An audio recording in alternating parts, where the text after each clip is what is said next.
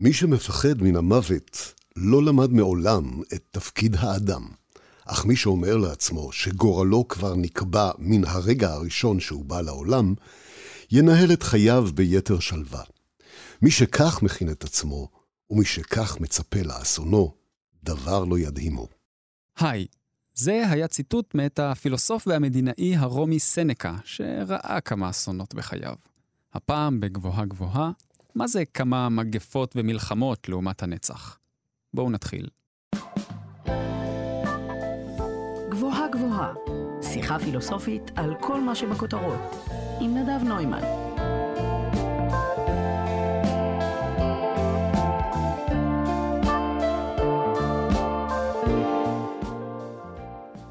מגפה עולמית, אסון במרון, מלחמה בעזה, לינצ'ים ברחובות, טריבונה שקורסת בבית כנסת, משבר סביבתי שמכחיד לאיתו את החיים כמו שאנחנו מכירים אותם היום. עד מתי? אלפיים עשרים ואחת. צריך להודות באמת, כשאנחנו מסתכלים סביב נראה שהכל רק סבל והרס, ובכל פינה ממתין עוד אסון. מחירות הקלונקס בעלייה, ספות הפסיכולוגים עמוסות ומפלס החרדה והדיכאון בשמיים. איך אפשר לחיות ככה? ובכן, יש זרם פילוסופי שפיצח בדיוק את זה.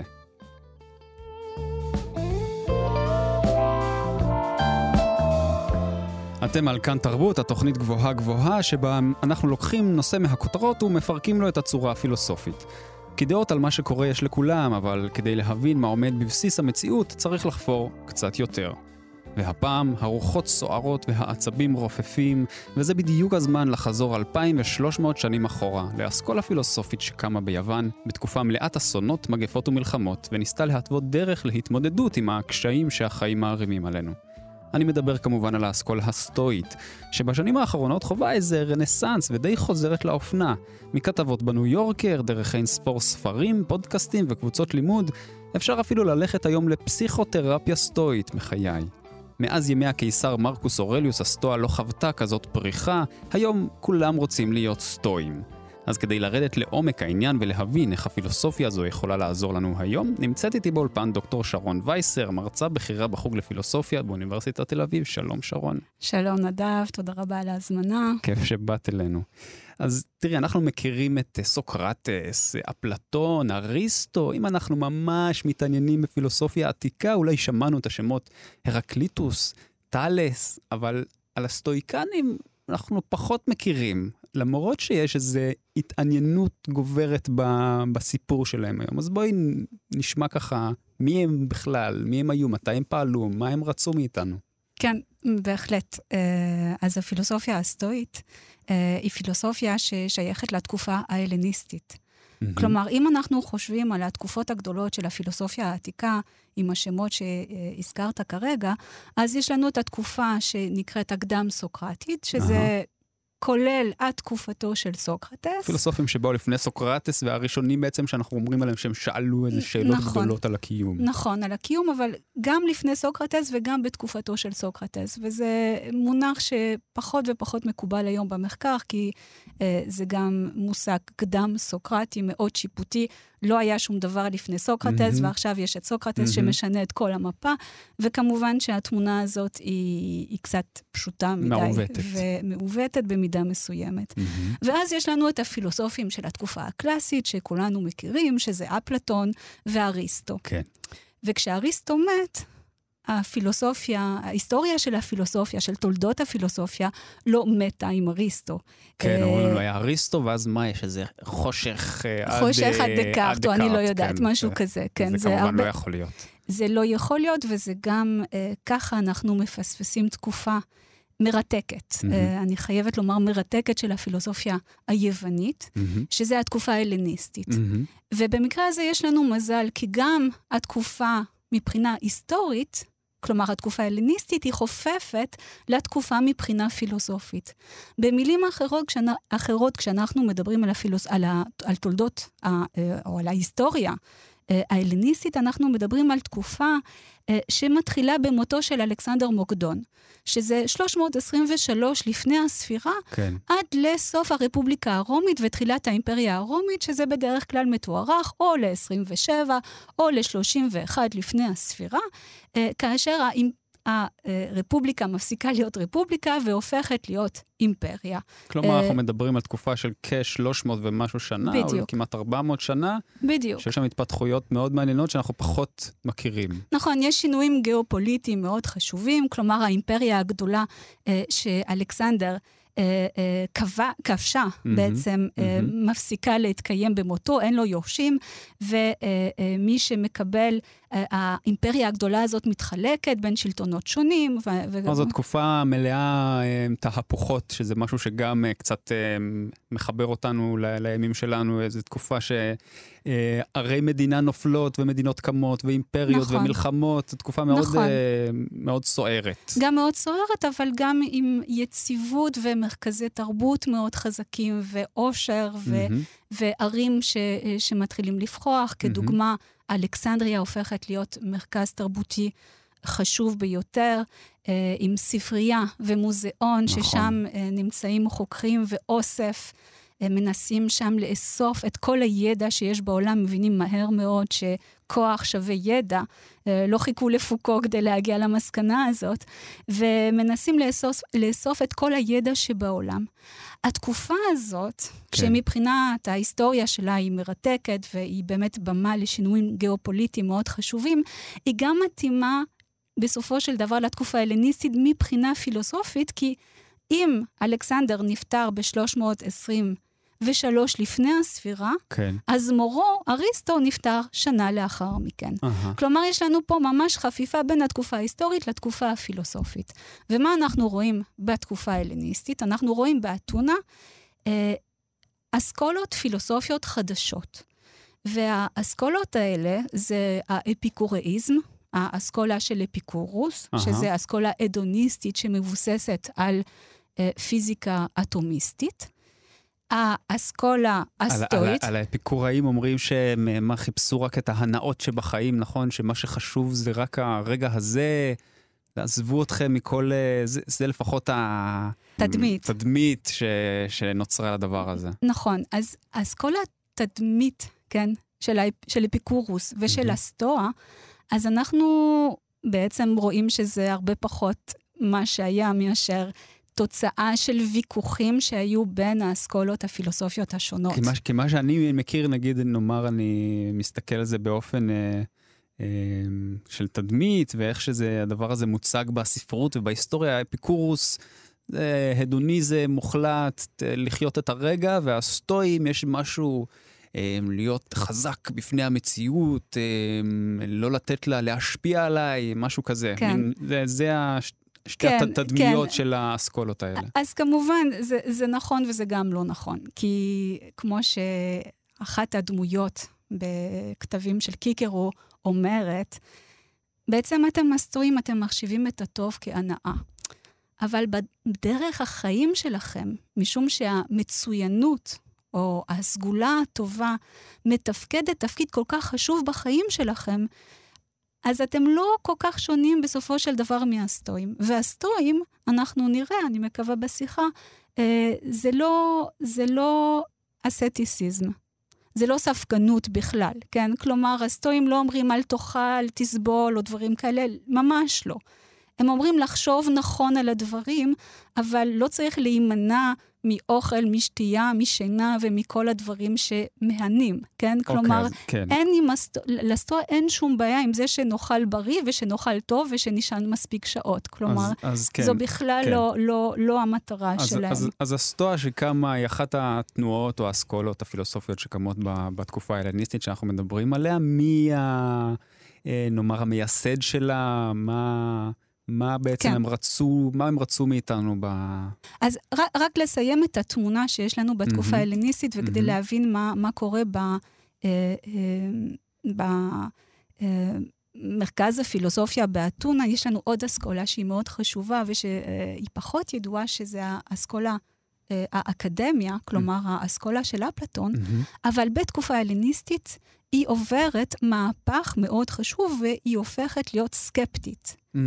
ושלושת האסכולות האלה, ואם אנחנו היינו יכולים להסתכל על מפה של אתונה, ולראות בדיוק איפה הן אה, אה, אה, ממוקמות, כל אסכולה ממוקמת, אז היינו רואים שהן בקרבת מקום. כלומר, אפשר ללכת מאסכולה לאסכולה, ואין ספק. כלומר, אם אני חי באתונה בתקופה הזאת, כן. יש לי איזה מרכז שאני כן. יכול ללכת לבחור, ללכת ללמוד אה, כמה שעות אצל הסקפטים, כן. אחר כך כמה שעות אצל הסטואים. נכון. גן עדן. כן, זה בהחלט גן עדן. כלומר, ה- הידע עובר, והיו הרצאות לציבור הרחב גם כן, כלומר, זה לא רק, לא רק היו התלמידים והמרצים ומייסדי האסכולות, אלא גם אה, אנשים ממוסדים כמובן, mm-hmm. היו יכולים ללכת מאסכולה לאסכולה, וגם מה זה אומר לנו? זה אומר שלנו שזו תקופה של... ויכוחים פילוסופיים מאוד סוערים, מאוד חשובים. שמקדמים את החשיבה, מקדמים את התרבות. נכון מאוד, ומגבשים, עוזרים לכל אסכולה לגבש. להתחדד.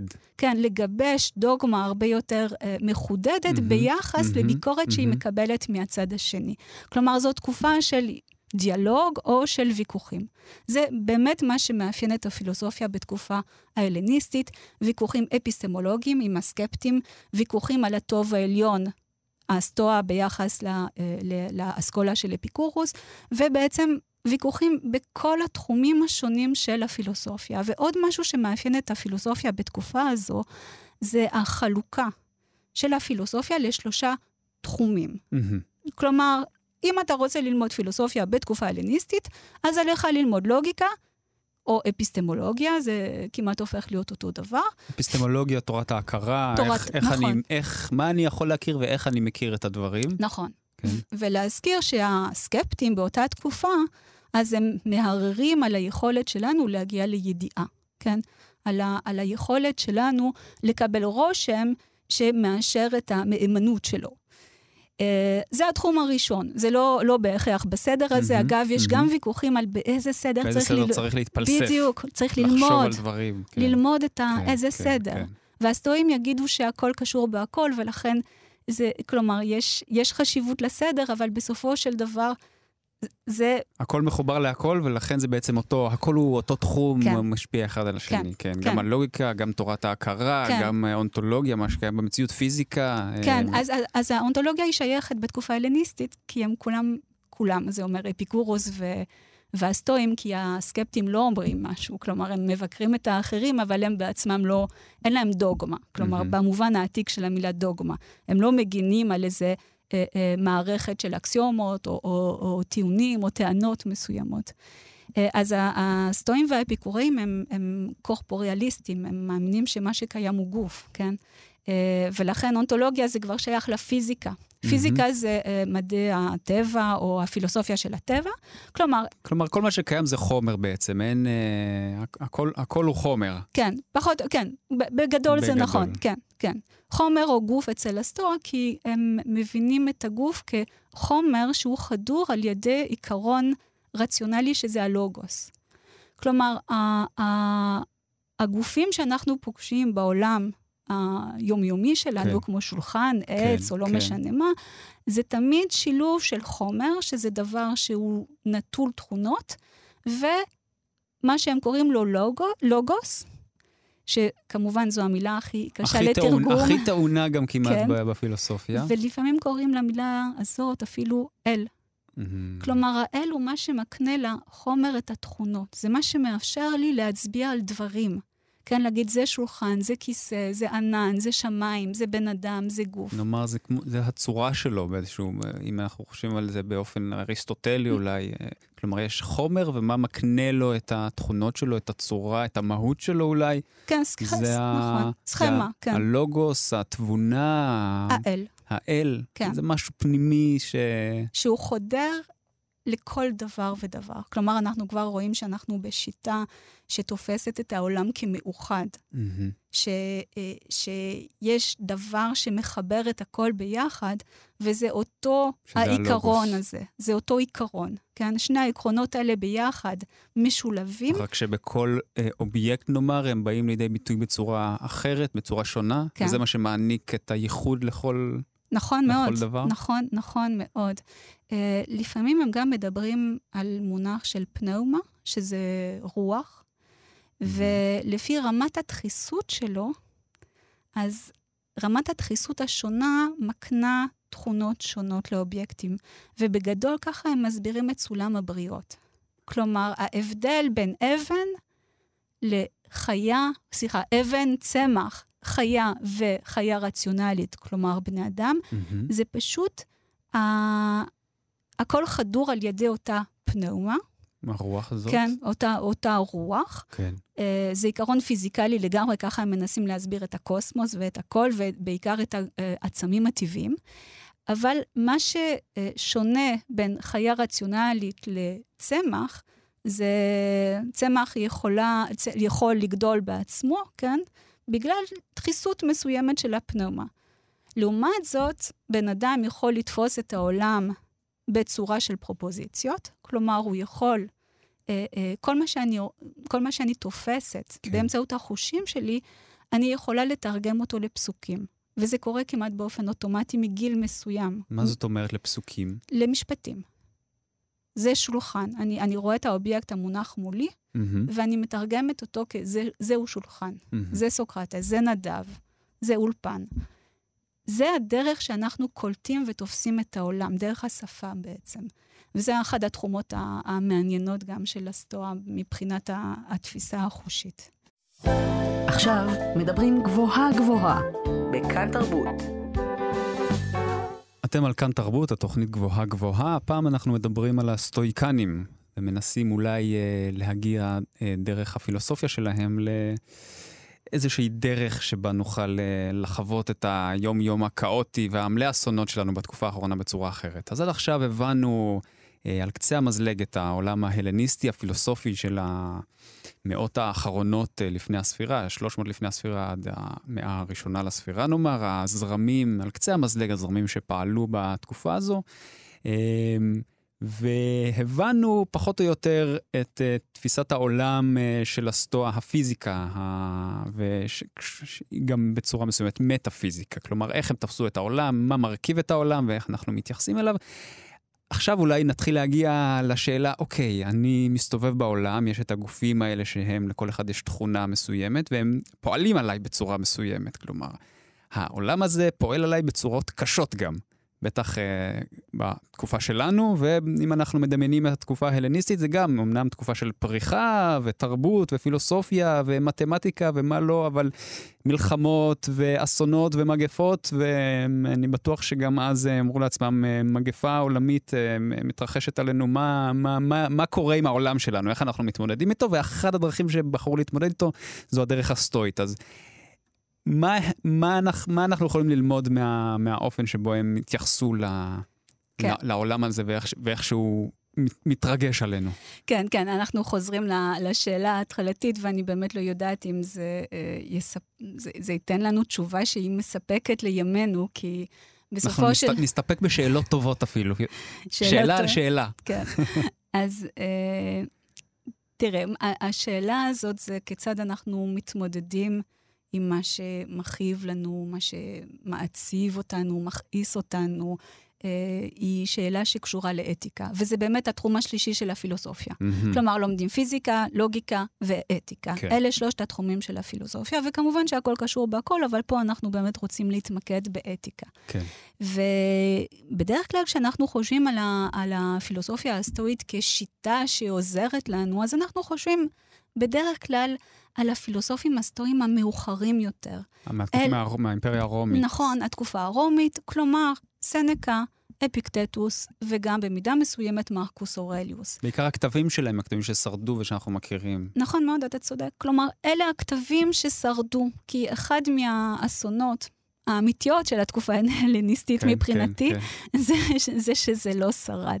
קריזיפוס. הזכרת, הזכרת בהתחלה את הספרייה באלכסנדריה, והיא נשרפה, עלתה בלהבות. כן. כל, כן. כל כך הרבה כתבים מהתקופה הזאת בכלל, שאנחנו רק יודעים שהיו קיימים, אבל אין לנו שום מושג מה היה כתוב בהם, למשל. כן, באמת, כלומר, בתקופה ההלניסטית, עד שאנחנו מגיעים לסוף הרפובליקה הרומית, ואנחנו... סוף סוף יכולים לקרוא את הכתבים של קיקרו, שהוא עשה עבודה נהדרת, mm-hmm. ושל להעביר את הפילוסופיה ההלניסטית לעולם הרומי, mm-hmm. שהוא עדיין, הוא חי בתקופה ההלניסטית, אבל ממש ב, ב, בסוף התקופה ההלניסטית, בסוף הרפובליקה הרומית, אז אין לנו, אין לנו מה לקרוא. זה, זה, זה עצוב. אנחנו יודעים שלקריזיפוס, ששאלת אז את השמות הגדולים של מייסדי האסכולה, אז זה לא כל כך חשוב, אבל יש לנו את זנון, ואז קליאנטס, והמייסד השלישי החשוב ביותר בתקופה ההלניסטית זה קריזיפוס, ואנחנו יודעים שהוא כתב כ-חמש מאות שורות כל יום, בן אדם מאוד פורה, כן? הוא היה כבר פרופסור מן המניין בקצב הזה. הלוואי עליי, שהיה לי זמן לשבת ולכתוב כל כך הרבה בכל יום. אולי צריך קצת... לשבת על התחת. דיציפלינה. כן, דיציפלינה. כן, גם לא היו הערות שוליים, זה אולי זה עוזר. קיצור, אנחנו יודעים שברומא היו כ-שבע מאות, יותר מ-שבע מאות חיבורים שלו, או ספרים, זה לא ברור, כי אתה יודע, לפעמים ספר מכיל בעצמו עשרה או שתים עשרה ספרים, כמו למשל המדינה של אפלטון, שמורכב מעשרה ספרים. אז אנחנו יודעים שהיו המון כתבים של קריזיפוס, ומזה כמובן לא שרד שום דבר. מה ששרד, אז מאיפה אנחנו לומדים עליהם? כן, נשאלת השאלה. אז אנחנו לומדים עליהם מפרגמנטים, ופרגמנטים זה ציטוט או דיווח על ידי הוגה מאוחר יותר. וכמובן זה שואל... כלומר, הוגה זה עבר, מישהו למד אותו וכתב אותו, ואז מישהו אחר לקח את הכתבים האלה, בקיצור זה משהו מתגלגל כזה. או שמצטטים ישר וקוראים את הטקסטים, כמו למשל פוטרקוס, שקורא את הטקסטים וממש מצטט, או גלנוס, יותר מאוחר, כן, הרופא, הפילוסוף, קורא את קריזיפוס, מבקר אותו, אנחנו חייבים הרבה למבקרים, כי בזכות הביקורת, אז אנחנו באמת יכולים, הם מצטטים בשביל להראות שהם סותרים את עצמם. כן, נזכר שזו תקופה שמלאה בכמה אסכולות ואנשים שמבקרים אחד את השני ולומדים אחד מהשני. וזה ממשיך בתקופה הרומית. עכשיו, הסטואה שאנחנו מכירים יותר ושאנחנו חושבים באופן כמעט אינטואיטיבי, שהיא מאפשרת לנו, נותנת לנו איזושהי דרך להתמודד עם כאב ואסונות, זה הסטואה המאוחרת יותר. כלומר, הסטואה הרומית של סנקה, אפיקטטוס ומרקוס אורליוס, ובאמת שם יש דגש על פרקטיקה פילוסופית. עכשיו, מאוד מאוד חשוב להדגיש שהפרקטיקה הפילוסופית היא לא באה על חשבון העומק הפילוסופי, היא לא באה על חשבון, הפרקטיקה הפילוסופית לא באה על חשבון המסגרת התיאורטית האיתנה של התקופה ההלניסטית, אבל יותר קל לפספס אותה בכתבים שלהם. כלומר, לתלמידים שלי זה הרבה יותר קל לקרוא את אפיקטטוס וסנקה, וזה, אני ממליצה לקרוא אותם. זה יפהפה. זה יפהפה, אבל יש בזה גם באמת משהו, אני ממליץ לכם, אז אני ומאזינות לקרוא קצת משפטים של אפיקטטוס, למשל, זה באמת, זה כמעט, אם נרדד את זה, זה נקרא כמעט כמו משפטי מפתח כאלה, משפטי מוטיבציה, ניו אייג'ים לפעמים כמעט. אם מפספסים את כל העושר הפילוסופי שמתחת לזה מהתקופה ההלניסטית, אבל בכל זאת, אז מה... מה... אמרנו שזה לא רדוד וכולי וכולי, אבל אנחנו בכל זאת רוצים להבין מה... מה הסיפור? כן, אז איך, איך אנחנו, איך אנחנו מתמודדים, או איך אנחנו... או איך הסטואי מתמוד... כן. ביקשו להתמודד עם הקשיים שבחיים. אז אני אתן לך תשובה מאוד מערזבת. אה. הם יגידו לך, זה לא דבר רע. מה לא דבר רע? אסון, מוות, מחלה, מלחמה, מגפה. פשוט ברגע שאתה מבין שזה לא דבר רע, אז אין לך שום בעיה עם זה. אבל איך זה לא דבר רע אם אני... כן. קרוב משפחה שלי מת חס וחלילה, או העיר שלי נקברת תחת הריסות, או מגפה מחסלת אלפי אנשים, מאות אלפי אנשים, מיליוני אנשים בעולם מתים ממגפה. איך... איך זה לא דבר רע? יופי של שאלה, כן, כלומר, זה, זה נראה לנו לכאורה לא מתקבל על הדעת מה, אף פעם לא, כלומר, לא חווית האסון שאתה יודע שזה דבר רע וכואב. עכשיו, כדי להבין את האמירה הסטואית הזאת, אנחנו באמת, אה, וכדי לא להפ... לתפוס אותה כלא קשורה למציאות, mm-hmm. אה, אז אנחנו חייבים להבין שכמובן הסטואה, כמו כל האסכולות הפילוסופיות האחרות, היא אודיימוניסטית. משמעות המילה היא רוצה שנגיע לאושר. כלומר, המטרה של הפילוסופיה... תפרקי לנו את המילה הזאת? כן, אושר, מיד כן. אודיימוניסטית. אה, אודיימוניה, זה בא מהמילה היוונית או, שזה טוב, דיימון, שד. אודיימון, המשמעות המקורית של המילה זה אתה בר מזל, יש לך שד טוב ששומר עליך. אוי, נהדר. כן, אז... להגיד על אסכולה פילוסופית שהיא אודיימוניסטית, זה, זה לא להגיד כלום. כל האסכולות הפילוסופיות, גם אריסטו וגם אפלטון, כולם רוצים שבסופו של דבר אנחנו... אנחנו רוצים את הטוב, מהו הטוב. מהו האושר. מהו האושר. אנחנו רוצים להגיע לאושר. כן. והסטואים יגידו, הטלוס, המטרה של הפילוסופיה, זה אה, לרכוש או לחיות חיים, לרכוש את האושר, או לחיות חיים מאושרים. עכשיו פה, וחשוב מאוד, לתקן את התפיסה האינטואיטיבית שלנו של אושר. כי כשאנחנו אומרים אושר, אז אנחנו אומרים, וואי, אני מרגישה מאושרת הבוקר. כן, רצתי, כן, שתיתי כן, מיץ, מבסוט, הכל, כן. הכל טוב. כן. אושר זה לא רגש. Mm. זה לא רגש. Mm. זה מצב אובייקטיבי יציב. מה זה אומר מצב אובייקטיבי? זה אומר שאתה יכול להגיד לי, למשל, שאתה מאושר, ולפי הקריטריונים שלי, נגיד של האסכולה הסטואית, mm-hmm. אז אני יכולה להגיד לך, לא, אתה טועה. כלומר, אם היום אנחנו חושבים שאנחנו השופט, שאני השופטת האולטימטיבית למצב... הם אומרים לך לא. כן, הם אומרים לך, אושר זה להגיע למצב מצוין. עכשיו, כל האסכולות הפילוסופיות וכל הפילוסופים בעת העתיקה קישרו במידה מסוימת בין המצוינויות, אני עוד מעט אסביר מה המילה הזאת, והאושר. כלומר, מצוינויות...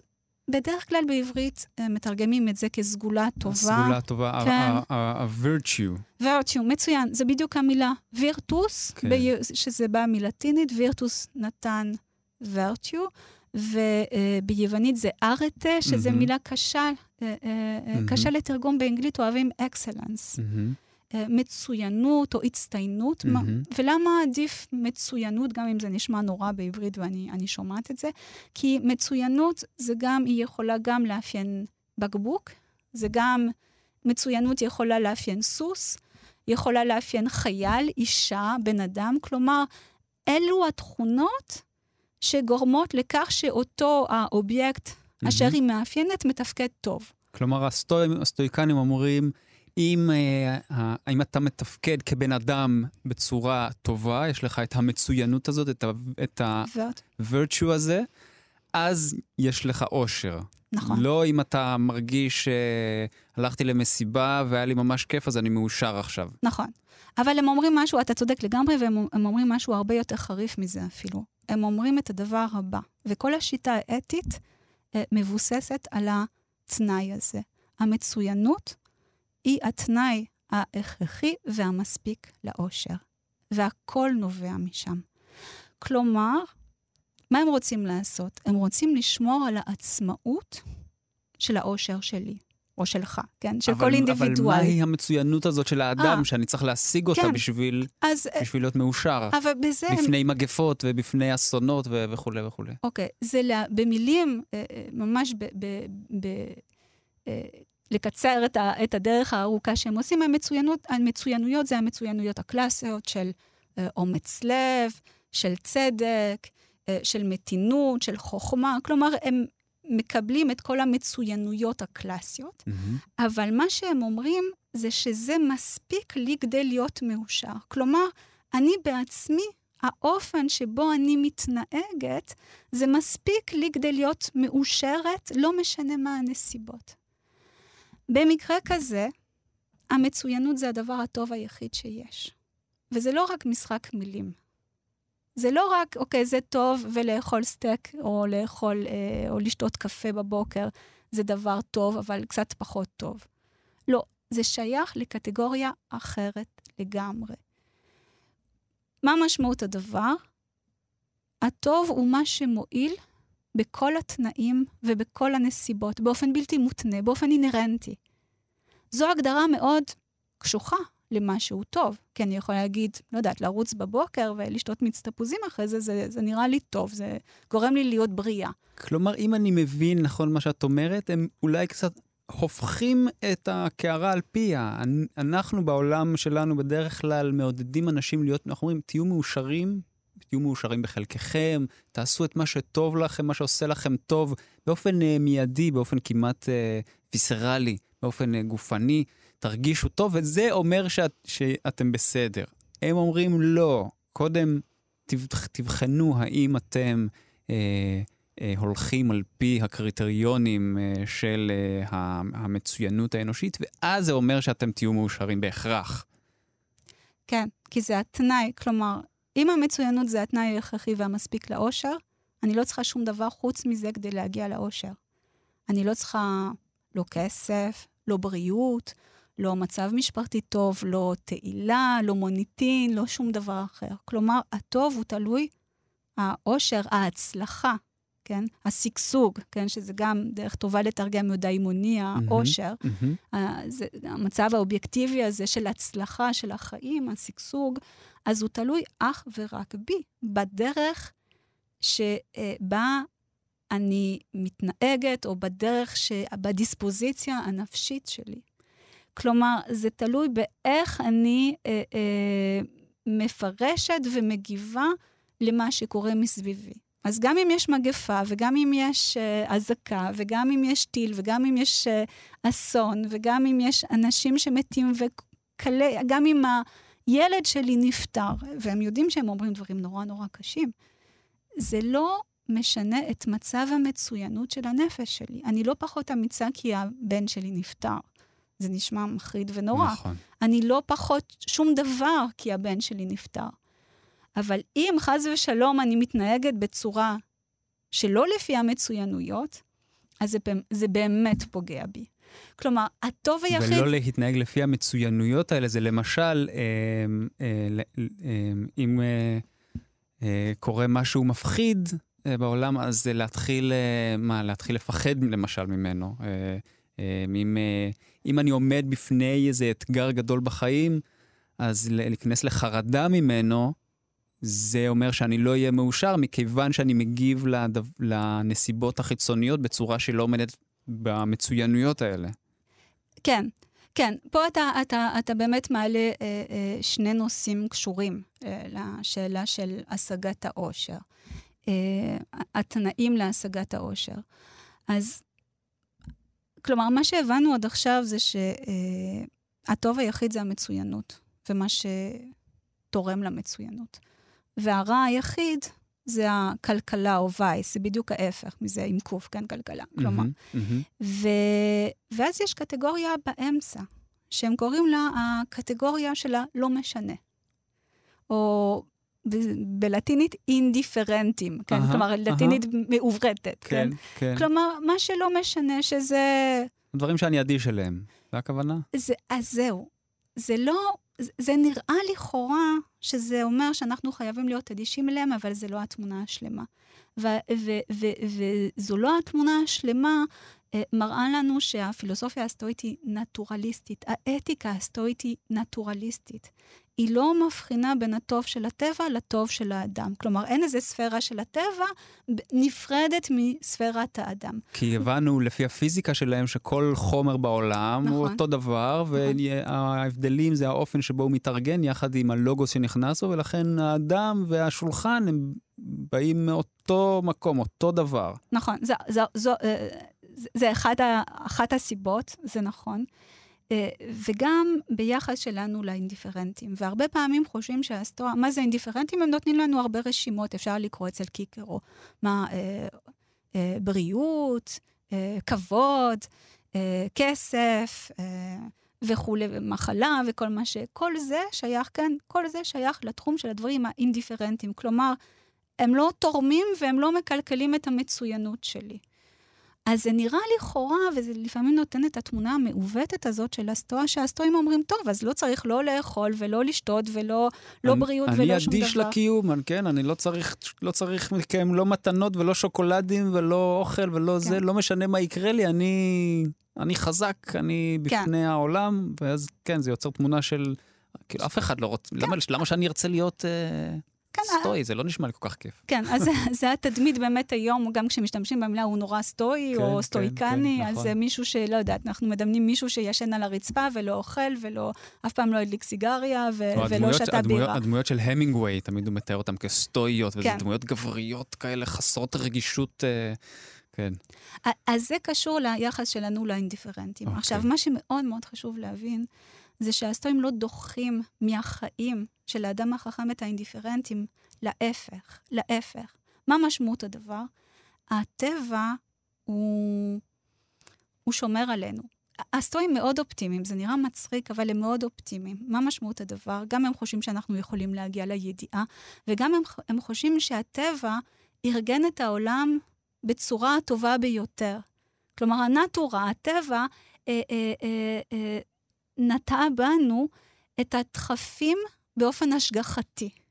מה משמעות הדבר? מהרגע שיצור נולד, mm-hmm. או בן אדם נולד, mm-hmm. לפני, לפני שהוא הופך להיות יצור רציונלי, okay. אז יש לו דחפים לשמור על, יש לו את הדחף לשמור על עצמו חי. נכון. מה משמעות הדחף? הדחף הראשוני כמעט. כן, זה הדחף הראשוני. Okay. אגב, בדיוק באותה תקופה, זה נורא מצחיק, הפילוסוף האפיקורי והפילוסוף הסטואי, שניהם מסתכלים על הריסה של תינוק, ו- ומתווכחים בדיוק על זה. מה, מה, מה הדחף הראשון? כמעט ההתחלה של הפסיכולוגיה ההתנהגותית או משהו כזה. כן, אם אתה, כן, אם אתה רוצה, כן. ו- אבל הם מנסים דרך ההסתכלות על ה- מה הדחף הראשון של התינוק המסכן הזה, להבין מה בעצם, מה הטבע טבע בנו, כן? והסטואי אומרים זה לשמור על עצמנו חי. ומה זה אומר לשמור על עצמנו חי? זה מתחיל ב... לנסות לא למות, אבל זה גם... לרצות אוכל. כן, בדיוק, להיות בריא. לחפש לנס... הגנה אצל כן. האמא. להימנע ממה שמזיק mm-hmm. לחיים שלנו, mm-hmm. ו- ולאט לאט כל מה שלרדוף, אח- אחר כל מה שתורם לשימור החיים ולסגסוג האינדיבידואלי והחברתי שלנו, ולהימנע ממה שמזיק לנו. כלומר, יש לנו דחף אל מה שמועיל לנו, וזה זה משהו השגחתי. ככה, ככה זה המנגנון שלנו, וזה, ככה הטבע עשה אותנו. וזה מוליד דחפים פסיכולוגיים, זה מוליד רגשות. אז זה לא רגשות אצל הסטואה. זה לא רגשות. כלומר, זה, זה, זה, זה טוב מאוד מה שאתה אומר עכשיו, כי זה, זה, זה, זה, זה יהיה רגש אך ורק אם אני טועה, לגבי הערך של הדברים האלה. כלומר, מה אנחנו מבינים כשאנחנו מסתכלים על ההתפתחות של אותו הילד שהופך להיות בן אדם? זה שהוא שומר על עצמו חי, ולכן אין שום בעיה, תאכל. Mm-hmm, תאכל טוב, mm-hmm, תאכל mm-hmm. בריא וכו'. וכל כן, הדברים כן. האינדיפרנטיים האלה, לא צריך לדחות אותם מהחיים שלנו. לא צריך לא לקחת אותם בחשבון. וזה ברור שאם uh, יש מגפה, או אם יש טיל שנופל, או לא משנה מה, או מלחמה, אז, אז צריך לשמור על עצמך חי. כן. זה, זה דבר שהוא...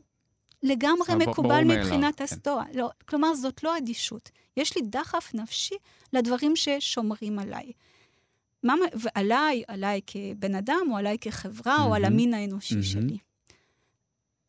ברגע מסוים, אני אמורה, בהתפתחות שלי, להבין משהו משמעותי ביותר, שכל הדברים האלה הם לא יכולים להיחשב כטוב. אני לא יכולה לרדוף אחריהם כטובים. למה? כי אמרנו, רק טוב זה דבר שהוא מועיל באופן לא מותנה, לא משנה מה הנסיבות, וזה לא תמיד טוב לשתות קפה, וזה לא תמיד אני טוב. אני לא יכול לרדוף אחרי הדברים האלה, אולי גם כי מה, כי הם אה, יכולים להיגמר, להתקלות, כי, כי הם לא תלויים בי בעצם, נכון? משם, משם זה נובע, אני רודף זה, אחרי נכון טוב מאוד. חיצוני כל הזמן, אבל הוא יכול להשתנות, הוא יכול... כן, אה, כלומר... לח... אם זה פה מצוין, זה כן, מועיל כן, לי, זה, כן, זה עוזר כן. לי לשמור על החיים, כן. אבל אפילו החיים בעצמם אין להם מעמד של דבר טוב. כלומר, כל עוד זה פה זה מצוין, ואם זה לא, לא נמצא, זה גם בסדר גמור. כי ברגע מסוים אני מבינה שהטוב היחיד שיש, זה המצוינות, והמצוינות זה התנאי המספיק וההכרחי לאושר. כלומר, יש פער עצום, עצום בין האינדיפרנטים לדברים הטובים. וברגע שאני מבינה את זה לעומק, אז אני מבינה שהמצוינות זה, אה, אה, לפעמים קוראים לזה במרכב, במרכז, מצב אדברביאלי של הנפש שלי. כלומר, זה, אני עדיין ממשיכה לרדוף אחרי אוכל, כן? Mm-hmm. באופן מאוד טבעי, mm-hmm. כי ככה, ככה mm-hmm. זה הטבע, זה המנגנון שלי, אבל אני עושה את זה בצורה, באופן, לכן אדברביאלי, באופן, צודק, באופן חכם, באופן מתון, באופן לא משנה, לפי המצוינויות. זה מה ש... כי אני מבין שזה לא, זה לא מה שבאמת טוב. נכון. זה מה שמועיל לי באותו רגע, או מה שמועיל לי באופן עקרוני לחיות, לשמור על החיים, אבל זה יכול להיעלם, זה יכול לא להיות קיים יותר, ולכן אני צריך את הדברים האלה בשביל להתקיים, בשביל לחיות, אבל מה שבאמת אני צריך לזכור שהוא הטוב האמיתי, זה התכונות הפנימיות ה... החזקות האלה. מה שתלוי בי. זה, כן. זה, זה מזכיר באיזשהו אופן אה, בודהיזם. זה מזכיר את, ה, את האופן שבבודהיזם ובעוד אה, תורות אה, מזרח שהתפתחו בערך באותה תקופה, האמת, אה, פחות או יותר, זה מעניין, ב, ב, פחות או יותר במקביל, אה, של ה, ה, הדבר הזה ש... התנאים החיצוניים לא יכולים להכתיב לי אה, את האופן שבו אני מגיב. אם התנאים החיצוניים יכתיבו לי כל הזמן את התגובות שלי אליהם, אז לא יהיה לי, לא יהיה לי שקט, לא יהיה לי טוב. האושר הוא לא נובע מהרדיפה אחר, אחר נסיבות חיצוניות. נכון. כלומר, הסטואים, היומרה של הסטואים זה שהאושר יהיה תלוי בי, באופן בלתי מותנה. ואם האושר תלוי בי, אז כל מה שיש לי שליטה עליו זה על הדיספוזיציה הנפשית, על איזה סוג של בן אדם אני. ו- ו- וזה מה שגורם לכך שכל השאר באמת חייב להיות שייך לקטגוריה של האינדיפרנטים, אבל מאוד חשוב, באמת לי זה מאוד חשוב להדגיש, ואני גם מדגישה את זה כשאני מלמדת על הסטואה, שזה לא איזו חלוקה מלאכותית, היא באמת נובעת מהסתכלות על ההשגחה שיש בטבע, על, על, על הדרך שבה הטבע בנה את המנגנון הזה, שבזכותו אנחנו רודפים אחרי מה שטוב ומועיל לנו באופן טבעי. איפה מתחילה הבעיה? ופה אנחנו מגיעים לנושא של הרגשות, זה כשאני מקנה לדבר שהוא אינדיפרנט, ערך של טוב או של רע. זה מה שגורם לרגשות, למה שהסטואים קוראים, ביוונית זה פאטה, פאתוס, כאן מילה שאנחנו מכירים, והפילוסוף הסטואי, החכם הסטואי, סליחה, לא הפילוסוף, החכם הסטואי הוא נטול רגשות. אז שוב, זה יכול להישמע לנו מגוחך. נשמע, נשמע נורא אפילו. נורא, נורא, כן. מה בת... זה חיים נטולי רגשות? ב- בתקופה שהרגשות הם כמעט מקודשים, והרגש שלי הוא מה שהוא קובע, כן, הוא, כן. הוא, הוא משמש כקריטריון, אז, אז מה פתאום חיים ללא רגשות זה חיים מאושרים? אז כמובן פה, שוב, העבודה שאנחנו צריכים לעשות עם הסטואה, זה, זה להתנתק מהמושגים הרגילים שלנו. איך שאנחנו שלנו. חושבים על כן. מה זה רגש. כן, ו...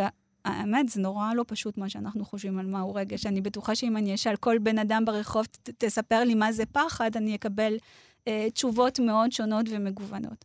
מה שאנחנו יכולים להגיד ממש בקצרה על תורת הרגשות, שזה פרק מרתק בפילוסופיה הסטואית, אה, זה שדווקא האסכולה שדוגלת בחיסול או בהיעדר רגשות, אה, היא האסכולה שהקדישה מחשבה מאוד שיטתית לרגשות, הראשונה. כלומר, אנחנו מוצאים אה, ארבע רגשות עיקריים, שזה הנאה, תשוקה, פחד ועצב, שהסטואים אומרים, מכילים בתוכם את כל הרגשות האנושיים. כלומר, יש לנו ארבע רגשות עיקריים שמכילים את כל המגוון של התופעה הרגשית שאנחנו מכירים, כמו כעס, כמו, mm-hmm. כמו קינה וכו' mm-hmm. וכו'. עכשיו, מה זה רגש? למה צריך להיות נטול רגש? שוב, זה לא אומר שאין לך דחף לאוכל, או אין לך אה, אה, אה, אה, תנועה של הנפש לגבי אכילה של מזון, או ריצה בבוקר, או, למשנה, או לא משנה מה. רגש זה תמיד, או ברוב המקרים לפחות נאמר, אה, אה, נובע מטעות. כלומר, מהי הטעות בדרך כלל? זה להעניק למשהו שהוא אינדיפרנט, ערך של טוב. אז מה קורה? אמרנו, מה זה תהליך של רגש? אמרנו, הסטואים טוענים שאנחנו תופסים את העולם דרך משפטים. אז למשל, רון מסתובב ברחוב, והוא רואה, לא יודעת, אה, אה, רואה משחק לוטו או טוטו, לא יודעת אפילו איך קוראים לזה, כן? כן, כן, כן, רואה דוכן, דוכן, דוכן פייס. דוכן פייס, כן. מצוין, כן, ואז הוא בדיוק אה, קצת, אה, קצת, קצת קשה לו, תקופה קשה, מגפה, uh-huh, הוא לא עבד, uh-huh. כן? ואז הוא אומר, הוא מקבל את הרושם של הדוכן, ואומר, אוקיי, כסף, כסף זה טוב? זה טוב. להרוויח כסף זה טוב. להרוויח כסף זה טוב, להיות עשיר זה טוב. ואין לו כסף עכשיו, כן? כלומר, הוא מקנה לכסף בעתיד, כן? ערך של דבר טוב.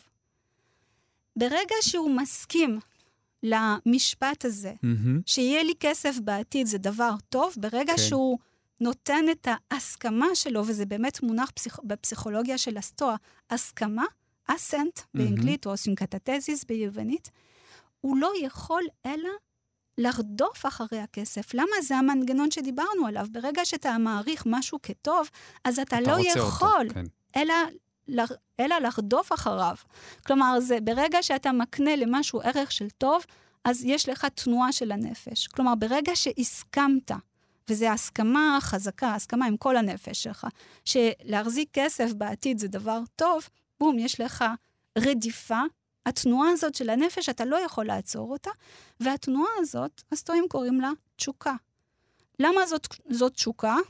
כי היא, היא מתייחסת לטוב בעתיד. אין לו כסף עכשיו, יהיה לו כסף בעתיד, והוא מקנה לזה ערך של טוב. עכשיו, זה רגש, okay. וזה פסול. למה זה פסול? זה נובע מטעות של קטגוריות. נתתי למשהו שהוא אינדיפרנט, ערך של טוב. והדברים האלה לא יכולים לקבל ערך של טוב ורע, רק, רק המצוינויות שלי בעצם. כן, נכון. באותו אופן, אם רון אומר, לשתות קפה בבוקר זה דבר טוב, אז יש לו תשוקה לקפה. Mm-hmm. אבל אם הוא היה רק משנה את המשפט הזה, והיה אומר, ומסכים לפסוק הבא, או למשפט הבא, לשתות קפה בבוקר זה מתאים? אז עדיין, הכל בסדר? בדיוק. הכל בסדר. עדיין יש לו דחף לשתות את הקפה, אבל הוא לא, הוא לא ידבלבל. הוא לא לקח את המונח הכל כך אה, קשוח הזה של טוב, ששייך אך ורק לספירה מסוימת, והעביר אותו... שאני חושב אבל למשל, שללכת לשחק כדורסל אחר הצהריים זה כיף. אני אומר שזה כיף. כן. אני נהנה מזה. כן. האם אני שוגה פה? לא. אתה, אתה כנראה לא שוגה פה. אם אתה מקנה לזה ערך של טוב, אז זה יהפוך לאובייקט של רדיפה בצורה רגשית, כלומר בצורה אירציונלית. למה זה נובע מטעות? ואנחנו עושים את הטעות הזאת, זה נראה לכאורה מאוד פשוט, ואפילו קצת, קצת לא מורכב מספיק, אבל, אבל כן, אנחנו עושים את הטעות הזאת מבחינת הסטואה כל הזמן. Mm-hmm. אנחנו כל הזמן מתבלבלים בין הערכים של הדברים, בין האינדיפרנטים, הדברים הלא משנים למצוינויות, ולכן אנחנו חיים באיזה סוג של חיים רגשים, כלומר פסולים, שאנחנו כל הזמן רודפים אחרי אובייקטים שאנחנו לא אמורים לרדוף אחריהם. וברגע שאנחנו מתקנים את עצמנו שוב ושוב ושוב, אז, אז אנחנו, אנחנו מבינים בסוף ש, שרק המצוינות היא מה שבאמת מקבל את הערך של טוב, ויכולה להוביל אותנו למצב של שלווה, של עושר, שאין בו רגשות. כלומר, שאין פחד. אותו דבר עם מה זה פחד, זה, זה להקנות לאינדיפרנט ערך של אה, דבר רע בעתיד. מה זה עצב? הנה, לקחתי את הדוגמה שבן משפחה שלי מת. Mm-hmm. אז אני מקנה למוות, למות של מישהו יקר, את הערך של דבר רע קרה עכשיו, ואני מסכימה לזה, אני מסכימה לזה עם כל הנפש שלי, ולכן זה עצב. שוב, מבחינת הסטואה, זו טעות. אז ברור שכבר, אנחנו כבר רואים את זה אצל קיקרו, במאה הראשונה לפני הספירה, הסטואה מקבלת הרבה מאוד ביקורות על התפיסה הזאת. כן, תפיסה קשה. תפיסה קשה, נו, אתם, אתם כותבים פילוסופיה. איך אפשר לחיות ככה? אתם כותבים פילוסופיה לאנשים שאין להם גוף, שהם רק ראש. זה, זה אחת הביקורות שהם מוצאים, או בסופו של דבר אתם לא, אתם משחקים על מילים, בסופו של דבר האינדיפרנטים... בסוף אנחנו חיים, אנחנו חיים פה בעולם הזה, חיים ברחוב, אנחנו חווים, חווים את, ה, את החיים עלינו בגוף ממש, קשה, קשה באמת ל, ל, ליישם את הדברים האלה, אז אנחנו צריכים להת, להתקרב, אנחנו מתקרבים לסיום. כן. אם היינו רוצים... אם הייתי שואל אותך, תני לי אה, טיפ, או אה, משהו שיכול לעזור לי להתקרב ל, אה, ליישם את, ה, את הפילוסופיה הסטואית בחיים, איך, איך, איך, אפשר, איך אפשר לעשות את הדבר הזה? אוי, אני ארזב אותך, אני לא, אין לי טיפים לפילוסופיה הסטואית, כלומר, אני ממש לא מקור של חוכמה, וכל מה שאני עושה זה אני לומדת אותם בקפדנות, ואני כמובן אוהבת את הקורפוס הסטואי, אז מה שאני אומר, כלומר, אם, אם אתה כבר רוצה עצה בנימה אישית, זה ללמוד, כן? ללמוד עליהם, וזה מה שאתה עושה, ועל האחרים, ו... זה מה שעוזר בסוף. אבל אתה... תראה, בשביל להיות סטואי, אתה צריך לקבל את, ה... את משפט המפתח שדיברנו עליו כל הזמן, שהמצוינות זה התנאי ההכרחי והמספיק לאושר. אני לא בטוחה שאני מסכימה עם זה. מצוינות זה התנאי המספיק וההכרחי לאושר. כן. ואם אתה מספיק, אם אתה כן מסכים עם המשפט הזה, אז אתה חייב לקבל את כל מה שנובע ומאותו המשפט, ומה שנובע מאותו המשפט זו האתיקה הסטואית שעכשיו אה, ציירנו בקווים מאוד, מאוד מאוד מאוד אה, אה, כלליים. אבל שאם מקבלים אותה, יש בה משהו מטלטל. יש משהו מטלטל ויש משהו מאוד משחרר. Okay. במובן הזה שהאושר שלך תלוי אך ורק בך, ובשום נסיבות או תנאים חיצוניים. והם לקחו את הרעיון הזה, שהוא רעיון סוקרטי אגב, כלומר אנחנו כבר מוצאים אותו בדיאלוגים המוקדמים של אפלטון, והם לקחו את המשפט הזה עד הסוף, וכמובן זה, זה, זה הפך, ל, בעיקר במאה הראשונה, לפני הספירה, זה הפך לדיון מאוד מאוד חם ברומא. איזה סוג של דברים טובים אני חייבת להחזיק בהם כדי שאני אהיה מאושרת? דברים חיצוניים, דברים גופניים, או דברים של הנפש, כלומר, והאסכולות הפילוסופיות מתווכחות בדיוק סביב השאלה הזאת. אז האושר תלוי רק בי, או לפחות כך טוענים הסטואיקנים. בזאת אנחנו נסיים. תודה רבה שרון וייסר שבאת לאולפן. תודה רבה לך, תודה רבה. אני נדב נוימן, את כל הפרקים של גבוהה גבוהה אפשר לשמוע ביישומון ובאתר של כאן, או בכל אפליקציה שבה אתם נוהגים להאזין להסכתים. אני מזמין אתכם גם להצטרף לקבוצת הטלגרם של התוכנית, לעדכוני פילוסופיה והרחבות על הנושאים שעליהם אנחנו מדברים, פשוט חפשו גבוהה גבוהה בטלגרם. ואם אתן רוצות להרחיב עוד בנושאים שעליהם דיברנו היום, אפשר לקרוא את הספרים הבאים. כספר פתיחה למי שרוצה להיכנס לעולם הזה, אפשר לקרוא את The Stoic Life, Emotions, Duties and Fate מטד ברנן, ובעברית יצאו בהוצאת נהר כמה תרגומים לעברית של חיבורים סטואים, בעיקר של הרומאים שביניהם, בין היתר מאת סנקה, קיקרו, אפיקטטוס ומרקוס אורליוס. ואם אתם בקטע של פודקאסטים אפשר להאזין לדיילי סטואיק, יש שם לפעמים כמה יציאות מעניינות. זהו, אני מקווה שנהנתם, תודה ולהתראות.